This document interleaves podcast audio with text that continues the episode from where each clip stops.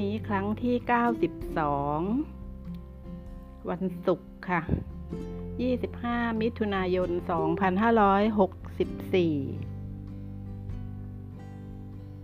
ดิฉันต้องขอโทษเพื่อนๆจากสหรัฐอเมริกา ดิฉันไม่ได้พูดถึงเป็นพิเศษเลยนะคะ ทั้งๆทที่มีเพื่อนจากสหรัฐอเมริกาเนี่ย ถึง 60% วันนี้เลยตั้งใจมากเลย ที่จะนำเนื้อหาที่เกี่ยวข้องกับสหรัฐอเมริกามาฝาก สหรัฐอเมริกาเนี่ยอยู่ในทวีปอเมริกาเหนือค่ะเนี่ยมีรัฐตั้ง 50 รัฐ ดิฉันก็ไม่ทราบว่าเพื่อน 60%จะอยู่ในรัฐไหนกันบ้างทาง เจ้าของรายการเขาไม่ได้ให้ทราบค่ะ แต่ให้ทราบว่ามีถึง 60%ดิฉันจะผูกเรื่องที่ชวนคุยเป็นเพื่อนวันนี้ไว้กับภาพยนตร์นะคะ เพื่อให้เราเนี่ยไม่เบื่อ การทำรายการของดิฉันจะเป็นลักษณะของความเป็นเพื่อนนำเรื่องราวมา เล่าสู่กันฟังแล้วก็ชักชวนให้คิดค่ะ เพื่อนใหม่คะลองติดตามดู ลองฟังย้อนหลังดูนะคะว่าการนำเสนอในลักษณะนี้นั้นน่าฟังหรือเปล่า เพราะมาแบบเพื่อนค่ะ ไม่ได้มาแบบสั่งสอนไม่ได้มาแบบโจมตีใคร ไม่มีลัทธิความเชื่ออะไรมาโน้มน้าว เพียงแต่นำ ความรักมาฝาก แล้วก็ประสบการณ์ชีวิตที่เป็นด้านลบในอดีตทำให้กลายมาเป็นคนมุ่งมั่นที่จะใช้ชีวิตแบบบวกๆอะค่ะ หวังว่าเพื่อนใหม่จะให้เวลาในการย้อนฟังเพื่อนเก่าวันไหนไม่ว่างก็สะสมไว้ก่อนนะคะ แล้วค่อยฟังครั้งเดียวหลาย ๆ หลาย ๆ EP ก็ได้ค่ะ แต่อย่าทอดทิ้งกันไป เพราะว่าการกด subscribe คือกดกระดิ่งไว้มันเป็นกำลังใจ ให้เพื่อนคนนี้ค่ะว่ารายการลักษณะนี้นะ่ะในโลกนี้มีคนฟังนะ มีคนสนใจนะ ที่ง่ายๆ สบายๆ นะคะ มาแบบเพื่อนคุยกับเพื่อนมีคนฟัง ช่วยกดติดตาม เพื่อให้ดิฉันมีความมุ่งมั่นที่จะดำเนินรายการต่อไปนะคะ ต้องขอบคุณเอาไว้ก่อนเลย ค่ะดิฉันใช้เวลาส่วนใหญ่เนี่ยนอกจากทำสวนดูแลต้นไม้ทำงานบ้านทำอาหารทานเอง ขับรถเองไปทำงานคือไปดิวกับลูกค้าเองแล้วดิฉันก็ยังแบ่งเวลาในการดูหนังนะคะ ดูหนังฟังเพลง เพราะว่าภาพยนตร์ช่วยเราได้ให้เราใช้ ชีวิตผ่านไปอย่างมีคุณค่าค่ะ ไม่ว่าจะเป็นหนังที่รุนแรงสักขนาดไหนนะคะเเลือดสาดกันขนาดไหน อักตันยูมากขนาดไหนก็เป็นครูไงคะเพราะว่าการเป็นเพื่อนกันของเรานั้นเเราจะดูไปคิดไปนะคะ เราจะได้ประโยชน์จากการดูหนังดิฉันก็เลยจะพูดถึงอเมริกาในเรื่องของภาพยนตร์เรื่อง Mission Impossible ค่ะ Mission Impossible นี่เป็นหนังแฟรนไชส์สายลับนะคะเป็นเรื่องราวของสายลับ ที่นำแสดงโดยทอมครูซเป็นโปรดิวเซอร์เองด้วย คือโปรดิวเซอร์ก็คือเป็นผู้อำนวยการสร้างนะคะจะขาดทุนกำไรเนี่ยโปรดิวเซอร์ก็ต้องรับผิดชอบนะในเมื่อทอมครูซเนี่ยเขา แสดงภาพยนตร์มานานในที่สุดเนี่ยเขาก็รู้ไงคะว่าการอัปเกรดตัวเองจากการเป็นแค่เพียงนักแสดงรับค่าตัวเนี่ยเขาก็อัปเกรดขึ้นมาเป็นโปรดิวเซอร์เองด้วย Mission Impossible เนี่ยหาดูในในมือถือของเรานะคะได้ง่ายมาก เขาทำหลายตอนแล้วค่ะ จนกระทั่งขณะนี้เนี่ยคุณทอมเนี่ยก็กำลัง เร่งทำตอนที่ 7 นะคะ แต่ว่าเราหาชมได้ถึงตอนที่ 6 นะคะ ครั้งที่ 6 ปีนี้ทอมครูซเนี่ยเขาอายุตั้ง 59 แล้วนะคะ เป็นน้องดิฉันไม่กี่ปีเอง แต่ก็ยังคงเป็นพระเอกสายบู๊ที่ชาวอเมริกันเนี่ยและแฟนทั่วโลกเนี่ยไม่ลืม เขาเป็นนักแสดงยอดนิยมที่ไม่หนุ่มแต่ยังหล่อ แล้วในบทอีธานฮันนะคะ เขาชื่ออีธานฮันใน Mission Impossible ค่ะ Mission Impossible เนี่ยฉายครั้งรับในในตอนในครั้งที่ 6 ของเขาเนี่ยฉายเมื่อ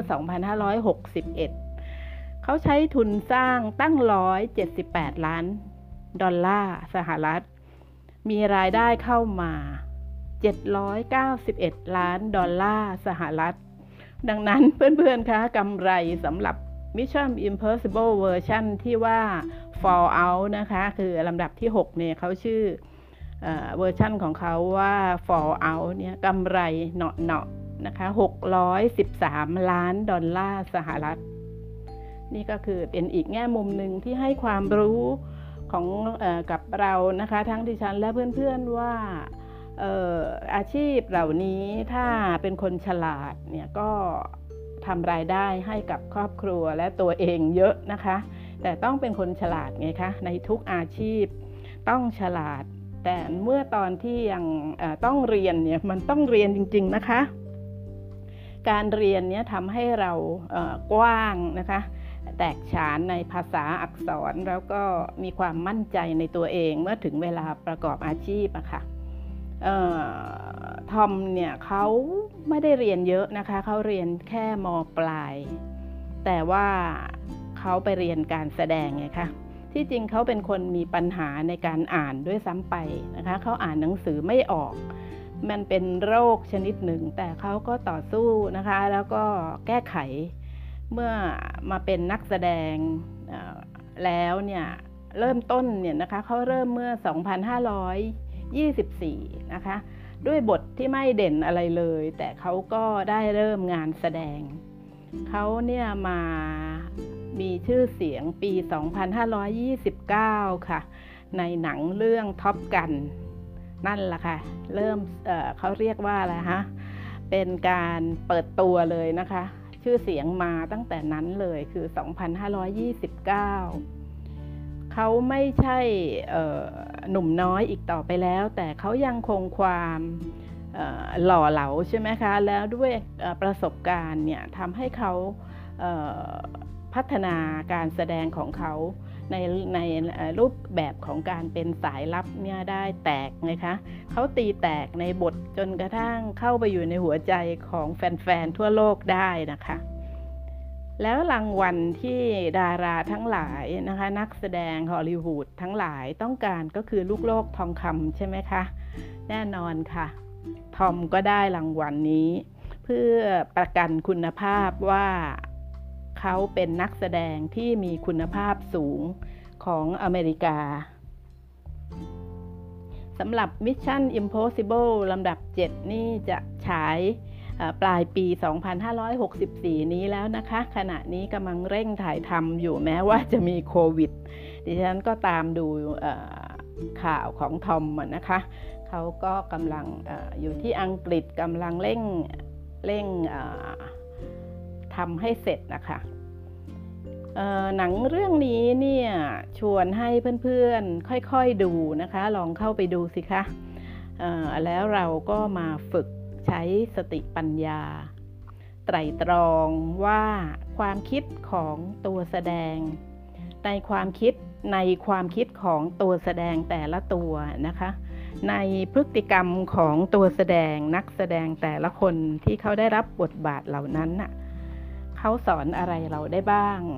เขาเป็นครูอะไรให้กับเราคือตัวดิฉันตัวเพื่อนๆได้อะไรจาก Mission Impossible ในแต่ละเวอร์ชั่นบ้างนะคะ นอกจากได้ความหล่อเหลาของพระเอก แล้วก็เนื้อเรื่องที่แน่นอนว่าจะต้องมี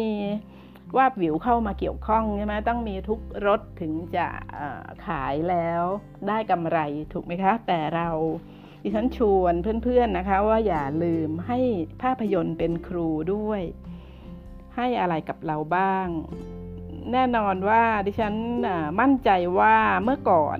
เพื่อนๆ หรือตัวดิฉันเองก็มักจะดูหนังแล้วก็อินใช่ไหมคะอินไปกับหนัง แต่ลืมไปว่าหนังก็เป็นครูได้ใช่ไหมคะเจ้าโควิด -19 เนี่ยทำให้เพื่อนๆมีเวลาค่ะ ที่จะแบ่ง มาค่อยๆดูทอมครูซนะคะใน Mission Impossible ยิ่งเพื่อนชายนะคะเพื่อนผู้ชายของดิฉันยิ่งชวนให้ดู เพราะว่าได้มันแน่นอนนะคะหนังมันหนังบู๊แล้วก็หนังสายลับมันต้องขบคิดนะคะแล้วยังมีสาวสวยๆอยู่ในเรื่องค่ะ มีให้ชมแน่นอนนะคะ หญิงสาวแต่อย่าลืมว่ามองบวก มองลบจากหนังนะคะ พื่อให้เราทั้งดิฉันและเพื่อนๆนี่แหละค่ะฉลาดขึ้นทุกวันทุกวันไงล่ะคะ เพื่อนคะสหรัฐอเมริกาเนี่ยแม้ว่านครนิวยอร์กเนี่ยจะใหญ่ที่สุด เป็นมหานครเลยนะคะ เขาใช้คำว่ามหานครนิวยอร์กแต่ที่จริงแล้วเนี่ยไม่ใช่เมืองหลวงนะคะ เมืองหลวงของสหรัฐอเมริกานี่คือวอชิงตันดีซีค่ะ วอชิงตัน วอชิงตันดีซีค่ะ ขณะนี้ประธานาธิบดีก็คือโจไบเดนและรองประธานาธิบดีคือผู้หญิงค่ะ ชื่อกามลาแฮริส ชาวอเมริกันเนี่ยมีหลากหลายสายเเชื้อสายค่ะ เพราะว่าเปิดประเทศนะคะหลังจากได้เอกราชได้เป็นไทยมาจาก เราอยากพูดถึงประวัติศาสตร์เลยนะคะ เพราะว่าเมื่อพูดถึงประวัติศาสตร์ของทุกประเทศเนี่ยเราก็จะพบความหม่นหมองจากสงคราม จากการเบียดเบียน การแก่งแย่งการรบกันค่ะ เอาเป็นว่าหลากหลายเชื้อสายอยู่ในอเมริกา เชื้อสายเอเชียเนี่ยก็มีเยอะนะคะ แน่นอนค่ะชาวอเมริกันเชื้อสายเอเชียเนี่ยก็คือชาวอเมริกันที่มีบรรพบุรุษ เป็นชาวเอเชีย มาจากเอเชียตะวันออก เอเชียใต้ และเอเชียตะวันออกเฉียงใต้ อย่างประเทศไทยนี่อยู่ในเอเชียตะวันออกเฉียงใต้นะคะเพื่อนดิฉัน 60%น่าจะเป็นอเมริกันเชื้อสายเอเชียจากตะวันออก เฉียงใต้นี่แหละค่ะ 5.4%ของประชากรสหรัฐอเมริกาเนี่ยเป็นเชื้อสายเอเชียค่ะ เมื่อกี้ดิฉันชวนเพื่อนๆคุยผ่านมาแล้วแป๊บหนึ่งเมื่อกี้นี้ถึงรองประธานาธิบดีคนปัจจุบันของสหรัฐอเมริกา เธอชื่อกมลาแฮร์ริส ก็เป็นตัวอย่างของประชากร 5.4%ของสหรัฐอเมริกาค่ะ เธอมีเชื้อสายเอเชียจากฝั่งของคุณแม่ คุณแม่ของเธอเป็นนักชีวการแพทย์ชาวอเมริกันเชื้อสายอินเดียค่ะ แล้วเธอยังเป็นชาวอเมริกันเชื้อสายแอฟริกาจากคุณพ่อนะคะ เพราะว่าคุณพ่อนั้นเป็นนักเศรษฐศาสตร์ ชาวจาไมกาค่ะเรียกว่าจาเมกานะคะท่านเธอก็เลยเป็นทั้งเอเชียและแอฟริกาในตัวของเธอคนเดียวกมลาแฮริสเนี่ยเป็นรองประธานาธิบดีหญิง คนแรกของอเมริกาค่ะ เพราะฉะนั้นคนไทยเรามักจะมีสำนวนนะคะเรียก ที่จริงตำแหน่งเหล่านี้จะเป็นผู้ชายใช่ไหมคะ แล้วก็คุณภรรยาก็จะได้รับคำเรียกที่ดิฉันจะพูดเนี่ยค่ะ แต่ว่าแฮร์ริสคุณกามลาเนี่ยเธอเป็นผู้หญิง เพราะฉะนั้นสามีของเธอเนี่ยก็จะถูกเรียกแบบคนไทยว่าเป็นสุภาพบุรุษ หมายเลขสองของคุณโจไบเดนนั่นภรรยาของของคุณโจ นั่นก็จะจะเป็นสตรีหมายเลขเป็นสุภาพสตรีหมายเลขหนึ่งใช่ไหมคะแล้วสามีของคุณกมลานี่ก็จะต้องเป็นสุภาพบุรุษหมายเลขสองค่ะ ก็ทราบไว้ประดับความรู้นะคะ หรือคนไทยก็จะเรียกว่าหลังบ้านของกมลาค่ะ อย่างหลังบ้านของพลเอกตึ๊ดตึ๊ดตึ๊ดของประเทศไทยนะคะ อันนี้ก็เป็นหลังบ้านหลังบ้านของกมลาค่ะย้อนกลับมาคุยถึงดาราฮอลลีวูดอย่างทอมครูซซึ่งเริ่มการแสดงเมื่ออายุแค่ 21 เด็กๆฟังไว้นะคะ เขาเริ่มการแสดงเมื่ออายุ 21 หลังจากจบมัธยมปลายเขาไม่ได้เรียนต่อที่มหาวิทยาลัย แต่เขาเรียนการแสดงนะคะที่จริงแล้วเขามีปัญหาเรื่องฟันหน้าด้วยซ้ำไปนะคะเขามีฟันที่ไม่สวยนะคะ แล้วมาเริ่มดัดฟันเอาจริงจังเมื่อตอนอายุ 39 แล้วนะคะ เพื่อนๆเมื่อมีตังแล้วอะเมื่อเป็นนักแสดง ก่อนหน้านั้นเขาต้องใส่ฟันปลอมนะคะ ฟันหน้าเวลาแสดงอะนะคะ แต่เมื่ออายุ 39 เขาก็ปรับลุกใหม่หมดด้วยการดัดฟันค่ะ อันนี้เป็นตัวอย่างของการที่คนเราเนี่ยจะต้องอยู่ในสังคม แต่เราไม่จำเป็นจะต้องจะต้องหลงไหลไปกับความเป็นจอมปลอมมายาอะไรนะคะ แต่ว่าถ้าอาชีพของเราจำเป็นต้องปรับ เพื่อให้เรามีรายได้ที่มั่นคงเนี่ยเราก็ต้องปรับเหมือนอย่างทอมนี่ไงคะ เมื่อตอนเด็กยังทำไม่ได้นะคะ เพราะว่าอยู่ในครอบครัวที่ไม่เอื้อค่ะ แต่พอโตแล้วเนี่ยแสดงมาตั้งหลายเรื่องแล้วก็ในที่สุดเมื่อมีรายได้พอเขาก็ดัดฟันนะคะจัดฟันใหม่ แล้วก็ฟันสวยอย่างที่เราเห็นนะคะ ย้อนกลับมาฟังว่าเมื่อเขาเริ่มงานเมื่ออายุ 21 เนี่ยจนเดี๋ยวนี้เขาอายุ 59 เนี่ยเขาเนี่ยมีชื่อเสียงถูกไหมคะ มีเงินมหาศาลมากนะคะ มีทรัพย์สินมากมาย มีเครื่องบินส่วนตัว มีเรือยอดส่วนตัว มีนู่นนี่นั่นแน่นอนนะคะ ที่จะได้มาจากน้ำพักน้ำแรงของเขาเนี่ยเพื่อที่เขาจะได้ต่อยอดความมั่นคงของชีวิตเนี่ยเขาสามารถจะหาเงินได้อีกสบายมากใช่ไหมคะ เพราะว่าเขาสร้างชื่อเสียงเอาไว้แล้ว รางวัลลูกโลกทองคำเนี่ยเขาก็มี เป็นหลักประกันไว้แล้ว ขณะนี้เขาเองเป็นโปรดิวเซอร์เองแล้วอย่างเงี้ยค่ะเราจะมองเห็นว่าในแง่บวกก็คือว่าทอมเป็นคนฉลาดค่ะ เนื่องจากว่าเราคือรายการของดิฉันมีคนที่อายุอยู่ระหว่าง 18 ถึง 22 เนี่ย ฟังอยู่ตั้ง 41เปอร์เซ็นต์ณวันนี้นะคะ ก็เลยนำความมีน้ำใจของคุณทอมเนี่ยทอมครูซเนี่ยนะคะมาฝากค่ะ เพื่อให้เป็นแรงบันดาลใจ เพื่อให้เป็นแบบอย่างของความดีค่ะ ความดีที่ไม่หวังสิ่งตอบแทน ที่ทอมเขามีให้กับเพื่อนมนุษย์ โดยที่เขาเนี่ยไม่รู้จักคนคนนั้นมาก่อนนะคะ เพื่อให้น้องวัย 18 ถึง 22 หรือเพื่อน ท่านอื่นเนี่ยนะคะได้เห็นนะนะคะว่าความดีนั้น ถ้าคนเราเนี่ยมีไว้กับตัว จะคุ้มตัวเองนะคะทอมเนี่ยเขากลายเป็นดารามหาเศรษฐี ดิฉันว่ามันก็เกี่ยวเนื่องกับการที่เขาเป็นคนที่มีความดีอยู่ในหัวใจด้วยนะคะ อย่างเรื่องนี้นะคะที่นำมาฝากเป็นตัวอย่างความดีที่ไม่หวังสิ่งตอบแทนเนี่ยทอมเนี่ยนะคะเขาเคยพบกับอุบัติเหตุ ต่อหน้าต่อตาเขานะคะ ก็คือมีอาการชนแล้วหนีทอมเห็นแล้วก็รีบลงไปช่วยนะคะ ผู้หญิงที่ถูกชนเนี่ยทอมช่วยด้วยการโทรศัพท์เรียกรถพยาบาลให้แล้วเฝ้าอยู่กับ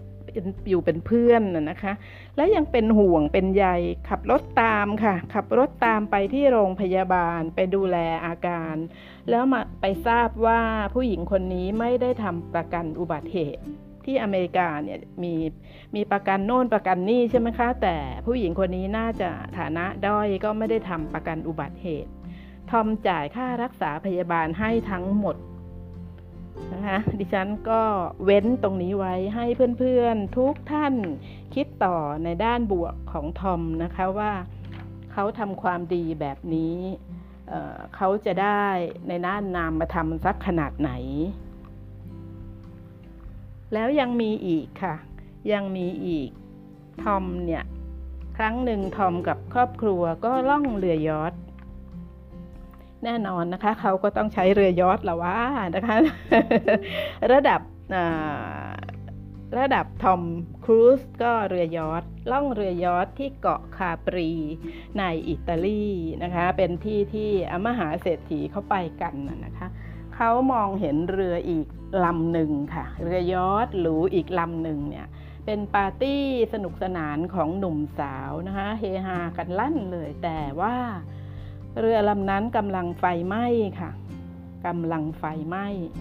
ทอมก็เอาเรือกู้ชีพของเรือยอทของเขาเองเนี่ยออกไปช่วยชีวิตหนุ่มๆสาวๆได้ทั้ง 5 คนปลอดภัยค่ะ ก่อนที่เรือยอทลำนั้นน่จะล่มไม่แค่นะฮะจมค่ะ จมลงไปค่อยๆจมลงทะเลไป เป็นยังไงคะเพื่อนๆ ตัวอย่างความดีงาม ความมีจิตสำนึกรักคนอื่นของทอม อย่างไม่มีข้อแม้ นะคะทอมครูซเขาทำได้นะคะไม่ใช่ว่าเพราะเขารวยนะคะ คนเรารวยแค่ไหน เศรษฐีมหาเศรษฐีปานใด ถ้าไม่มีน้ำใจอยู่ในตัวไม่ได้มีจิตสำนึกเป็นของตัวเองในด้านบวก เขาก็ไม่เสียเวลายุ่งกับคนอื่นนะคะ หรืออาจจะเพียงให้คนอื่นไปช่วยหรืออะไรทำนองนั้นนะคะ แต่ว่าหัวใจของทอมครูซเนี่ยเป็นหัวใจที่เรา พลอยปิติไปด้วยที่ผู้ชายคนนี้มีความงามของหัวใจแบบนี้ ลองไหมคะ ลองสำรวจตัวของเราเอง อย่างยุติธรรม และอย่างใจกว้างนะคะเพื่อนๆว่าตัวเราเนี่ยเป็นคนมีน้ำใจ เป็นคนที่เอื้ออาทรใครๆ โดยไม่ต้องฝืนใจหรือเปล่า หากว่ายังมีไม่พอ ยังน้อยไปสักหน่อย ก็เริ่มต้นแก้ไขปรับปรุง และเติมให้มากพอสิคะทำนะคะเพื่อนๆดิฉันเองก็ทำอย่างนี้ คือแก้ไขปรับปรุงตัวเองอยู่ทุกๆวันค่ะสวัสดีค่ะ